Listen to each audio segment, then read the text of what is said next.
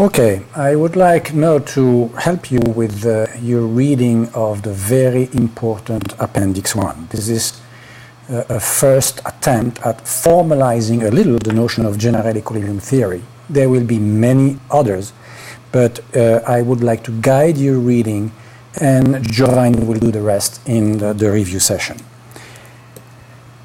The discussion revolves around what is called the Edgeworth-Bowley box. Okay, big name, name, name of the two economists who thought about it. Now, we have what we sometimes we call a Mickey Mouse economy, very small, very simple economy to try to start thinking about general equilibrium. It's an exchange economy. I'm not going to go into the detail. I'm just going to underline the key concept and let you read about it. It's an exchange economy, no production. Key concept, endowment. What we start with. Okay? We start with an economy where there's 10 units of good one and 6 units of good two We'll come back to that in a moment. We are going to describe the notion of an allocation. An allocation is a way of sharing these goods between two people, two people in that economy, Mr. A and Mrs. B. Okay? And an allocation is a way of distributing these goods, these 10 units of good one, 6 units of good two, to these two individuals. And we are going to discuss the notion of feasible allocation. Okay? Now, the tool is this box. The box is a rectangle. Why is it a rectangle? Because we have 10 units of good one. Here, horizontally, we are representing these 10 units. The one would be here, the three would be there, and we are 10 here. And we have only 6 units of good 2, so that's why we have a rectangle. Eighth is smaller than the length, or the width. Okay? Now, what you think about this, we are going to put here Mr. A and here Mrs. B.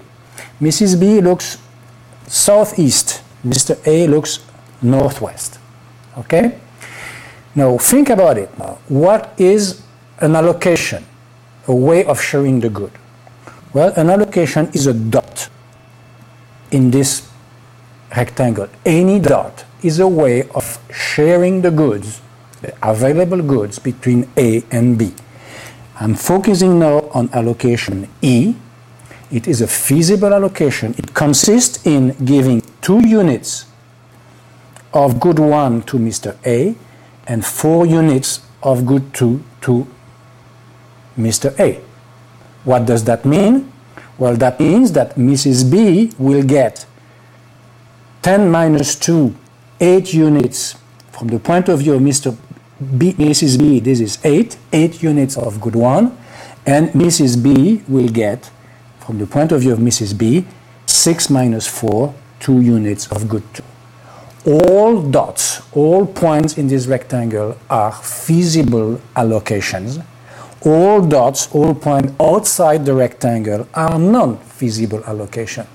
They would correspond to giving more than what is actually available. I will come back to this picture. In order to think about the gen general equilibrium and Pareto optimality, to think about welfare, we need to talk about the preferences of these agents. What is it that they like? Formalizing this notion of preferences will be the object of our chapter 2, but we need to provide a first introduction here. And we are simply define or, or represent agents' preferences by their indifference curves. What are indifference curves? Well, they are level curves. Level curves, like those that you see on a map. If you go and work, walk in the mountains, you are going to have a map with level curves. Level curves correspond to iso level in terms of altitude. Here we are talking of iso level curves in terms of utility, in terms of satisfaction. Okay? And we are going to represent these indifference curve from the point of view of this allocation E that we saw in the previous picture. Okay? What does that mean? That means that we are going to link graphically all those allocations that provide the same utility to each of the two agents. But let's start with Mr. A. Okay? Now, what do we know about these level curves? First thing we know is that they really depend on specific subjective characteristics of individuals that we don't know much about. And so there is not one single way of tracing level curves. There is one single A for Mr. A, there is one single way for Miss, Mrs. B. But what we know is three things. Slope downward, they do not cross, and they are convex to the origin. They slope downward, and I will let you think about this, because individuals typically prefer more rather than less. And that's enough to define, to imply that the indifference curves slope downward. They do not cross because they are not crazy in the sense that if they say that they like a certain allocation better than another, and they like a third one better than the second one, they must be liking the third one better than the first one. Again, this will require a bit more thinking on your part, but I will not dwell on it at this moment. And finally, they are convex to the origin. This is directly the result of this consumption smoothing preference that we discussed already in the first uh, section. What does that mean? Well, that means that indifference curves have this general shape. For A, if you look again from the bottom, they slope downward, they do not cross, I traced only one. If I wanted to trace another one, it would look something like this, the third one, something like that. They, I, they are not exactly parallel, but they cannot cross. And uh, they are convex to the origin, uh, that is, they have this shape, uh, the, the, shape that is traced. They are non-convex to the origin would be exactly the opposite one, which would be the indifference curve of Mr. A would look like the indifference curve of Mrs. B. So what about Mrs. B? Well, Mrs. B, remember, we look at her from the point of view of the other, uh, from bottom, bottom down, uh, top down, I'm sorry. And so indeed, if you turn your page, you will see that uh, they are also convex to the origin from the point of view of Mrs. B. Okay, so that's what I want to talk, say about preferences, and then introduce a little formal uh, derivation that requires uh, your uh, exercising a little bit in fact, the definition of the level curve in mathematical term is that it is a set, and because it is a set, I'm missing these parentheses here. It is a set of points that I can, that I can identify as consumption of, that's why I, I wrote it little c, of good 1 and good 2 for A, okay, consumption of good 1 by Mr. A, consumption of good 2 by Mr. Mr. A. And these consumption, we sometimes we'll talk about consumption bundles, should all provide the same utility as the allocation E. So it is a set of points that are iso level in terms of utility. So the utility is constant along this indifference curve. Okay, so what we are saying, repeating here, is that when we go from this point on this curve to that, and we go along the curve, the level of utility is always the same. That's why we call them indifference curve. But that enables us mathematically to use calculus in order to formally describe these level curves. And the way we do it, and I want to do it here because I want to give you a chance to make sure that you understand this and you can do it by your own yourself, is to take the total differential. Okay, we are going to take the total, total differential and equate it to zero. Why equated to zero? Because there is no change in utility. It's the same utility. So the change in utility, du, the change in utility along the level curve is zero. Now what is the change in utility? This is it. The total differential is the partial derivative multiplied by the change in consumption, the second partial derivative multiplied by the change in consumption, and it's equal to zero. Okay? So this equation is exactly the translation of this statement, du is equal to zero, and it leads us by simply uh, changing the term, uh, permuting the term, to express the slope of the level curve as the ratio of these partial derivatives, which we call marginal utilities. Okay? So the slope negative because we know they are downward sloping and I put the negative term in front, the slope of the uh, level curve is negative and it's the ratio, the negative of the slope is the ratio of the marginal utilities which you will have to learn to interpret as the increase in utility uh, provided by a marginal increase in consumption of good 1 and of good 2 respectively.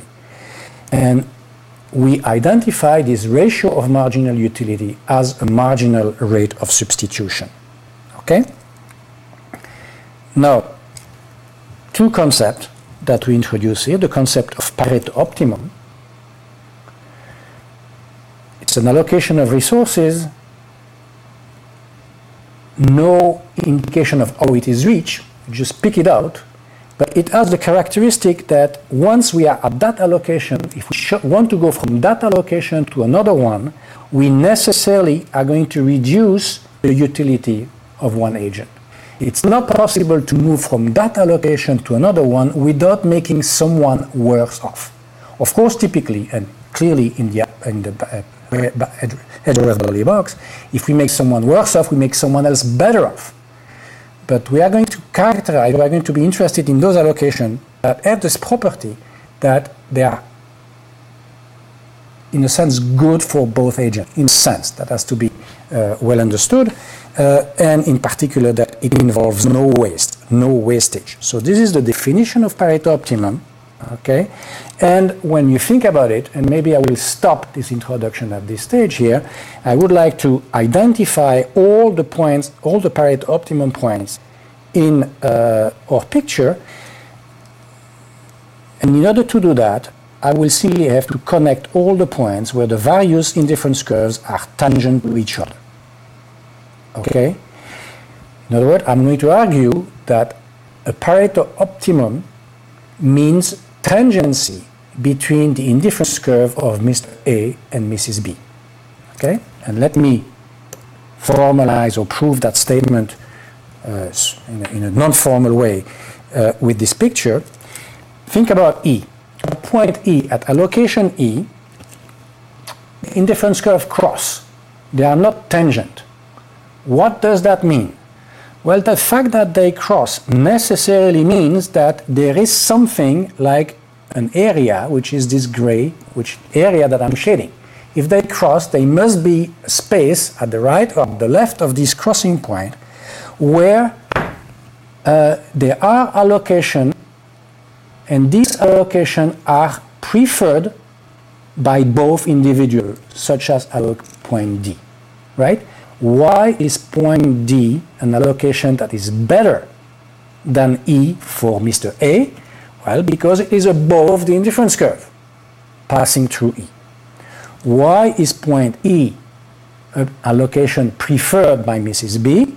Because it's a point that is above the indifference curve of Mrs. B. It's below, but it's because you look at, look at the wrong direction. You should be looking from the point of view of Mrs. B, and from the point of view of Mrs. B, point D is also above the indifference curve. So when indifference curve cross, they of necessity imply that there are allocations that are preferred to the point of crossing by both agents. That means that the point E is not a Pareto optimum.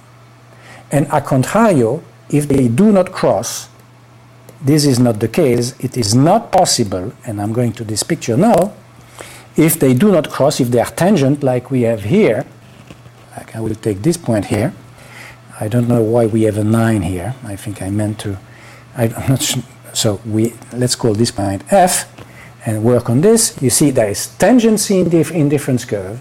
These indifference curves are tangent. That means that if I go in any direction, I'm going to make one or the other agent worse off we are at a Pareto optimum. We cannot move from point F anywhere in any direction, try all directions. There is always one of the agents that will be made worse off. This is a Pareto optimum. Last concept, and I leave you for this session, is this a unique property? And the answer is obviously not. I could start with another point, and here I have another point of tangency point E. It's another point of tangency, so it is another Pareto optimum. In fact, there is an infinity Pareto optimum, and this is what we describe as the contract curve. You have to think a little bit about it. Basically, what you, you have to think is, if I want to identify a new indifference curve, a new Pareto optimum, I could simply fix the level curve of Mrs. B, okay? So I have indifference curve of Mrs. B, a new one, and I have to try to see where is it that I could use feasible allocation and make Mr. A as well off as possible under the constraint that we are on that indifference curve. And by construction, if I have traced the contract curve in the way that I've traced it, the tangency must be here. It's by construction. Okay? So we have an infinity of Pareto optima. Uh, they are represented by the contract curve, but it's a very important set of points because we want to make sure that the allocation provided by, for instance, a price mechanism, a system of markets, is going to be an allocation that is a Pareto optimum. Otherwise, there would be some wastage, and we hate that. Okay? Let me stop here. We will come back on the second important notion, competitive equilibrium, next time. Okay.